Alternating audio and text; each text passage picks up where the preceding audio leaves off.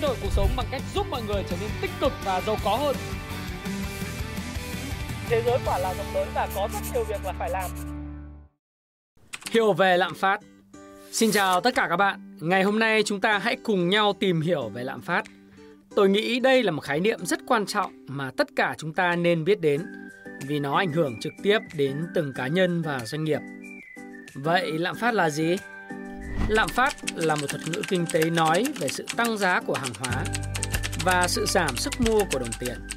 Tức là cùng một món hàng thì qua thời gian bạn mất nhiều tiền hơn để mua nó. Ví dụ, nếu một tô phở từng có giá 25.000 thì bây giờ cũng tô phở ấy bạn phải mất tới 50.000 để có thể mua được nó. Nó không phải vì bà bán phở cho bạn nhiều thịt hơn mà đơn giản là sức mua của đồng tiền đã giảm đi theo thời gian. Bạn sẽ luôn được nghe các con số về lạm phát theo tỷ lệ phần trăm.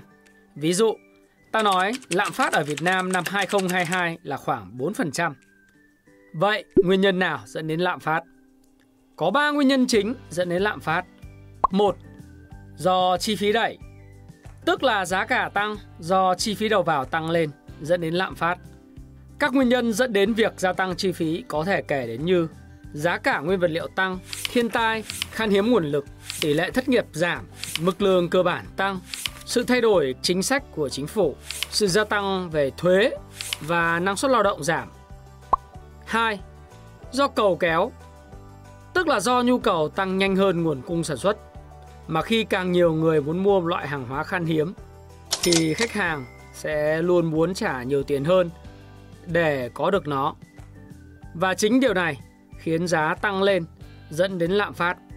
Các nguyên nhân dẫn đến sự mất cân bằng cung và cầu có thể kể đến như do sự tăng trưởng của nền kinh tế, cung tiền gia tăng trong nền kinh tế, lãi suất giảm, chính phủ giảm thuế, sự cải tiến trong sản phẩm hoặc do sự marketing quá đà và do sự phục hồi quá nhanh của nền kinh tế. 3. Lạm phát tự nhiên. Khi lạm phát xảy ra, dù do chi phí đẩy hay do cầu kéo, người đi làm cũng muốn được tăng lương để đảm bảo chi phí sống. Vì chi phí tăng lương cao, doanh nghiệp cũng sẽ muốn tăng giá sản phẩm để bù lại. Điều này dẫn đến giá cả tăng và cái vòng luẩn quẩn này cứ lặp đi lặp lại dẫn đến lạm phát. Tiếp theo, chúng ta hãy cùng nhau tìm hiểu khi lạm phát xảy ra thì ai là người có lợi và ai là người chịu thiệt hại. Hai đối tượng có lợi rõ ràng nhất ở đây chính là người vay và các chủ sở hữu bất động sản. Đối với người vay, mà chính xác hơn là những người vay ngân hàng với mức lãi suất cố định, thì cho dù có lạm phát, họ vẫn chỉ trả một số tiền cố định mà không bị biến động nhiều theo lạm phát. Thứ hai, đó chính là các chủ sở hữu của các bất động sản. Vì bất động sản là một loại tài sản có khả năng giữ giá trị trong lâu dài, nên nó có thể ít bị tác động bởi lạm phát chủ sở hữu chỉ việc nắm giữ và bán ra khi cần. Còn ở phía ngược lại, có rất nhiều đối tượng phải chịu thiệt hại khi có lạm phát. Một, Người tiết kiệm.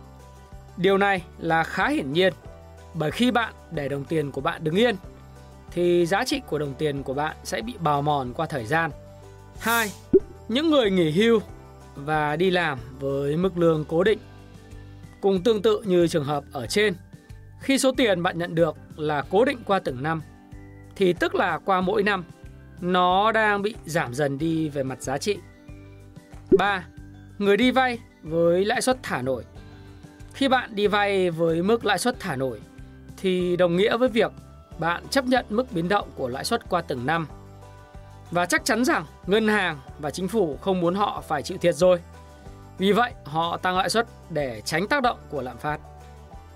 Sau đây tôi sẽ chỉ bạn cách tính tỷ lệ lạm phát. Lạm phát chỉ tính đơn giản dựa trên lượng hàng hóa của một hộ gia đình. Tuy nhiên, để tính lạm phát của một quốc gia thì sẽ cần đến hơn 600 loại hàng hóa khác nhau.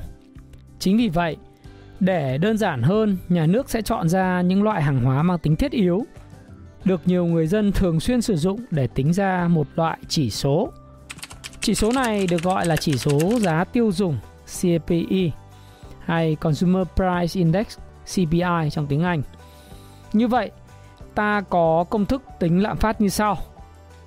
Tỷ lệ lạm phát kỳ hiện tại bằng mở ngoặc giá trị chỉ số CPI cuối cùng chia giá trị CPI ban đầu nhân 100.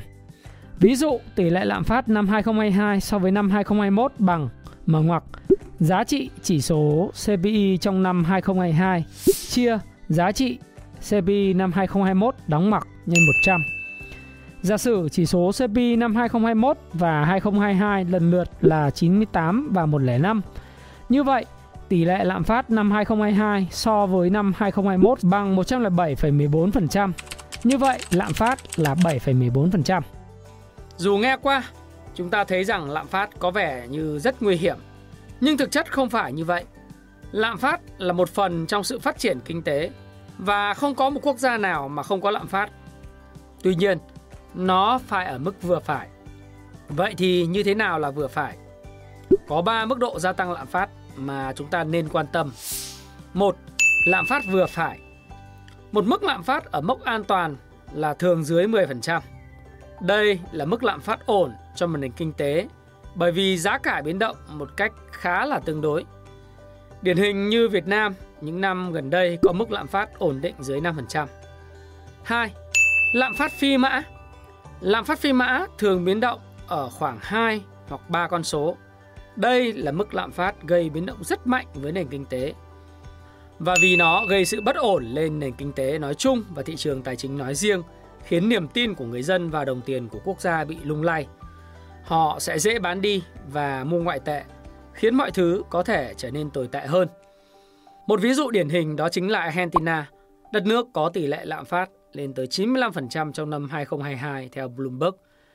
Điều này đã khiến nền kinh tế nước này trao đao và liên tục vỡ nợ. Người dân phải sống trong lo âu và bất ổn, thậm chí là nghèo đói. 3. Siêu lạm phát Một quốc gia nếu đạt mức lạm phát 50% một tháng hay lên tới 1.000% một năm thì sẽ rơi vào tình trạng siêu lạm phát. Lúc này, đồng tiền của quốc gia trở nên gần như vô giá trị. Sẽ rất khó để mọi người có thể làm ăn, kinh doanh và đầu tư. Đồng nghĩa với việc hệ thống tài chính có thể sụp đổ bất cứ lúc nào. Một ví dụ điển hình đó chính là đất nước Zimbabwe vào năm 2008. Tỷ lệ lạm phát lên tới 79 triệu phần trăm. Điều đã khiến cho giá cả tăng gấp đôi sau mỗi 24 giờ. Xin cảm ơn bạn đã quan tâm đến video về lạm phát của tôi. Và các bạn à, hãy like, hãy comment ở cái video này và hãy share video này nếu bạn cảm thấy nó hữu ích. Và Thái Phạm cảm ơn bạn. Hẹn gặp lại các bạn trong video tiếp theo.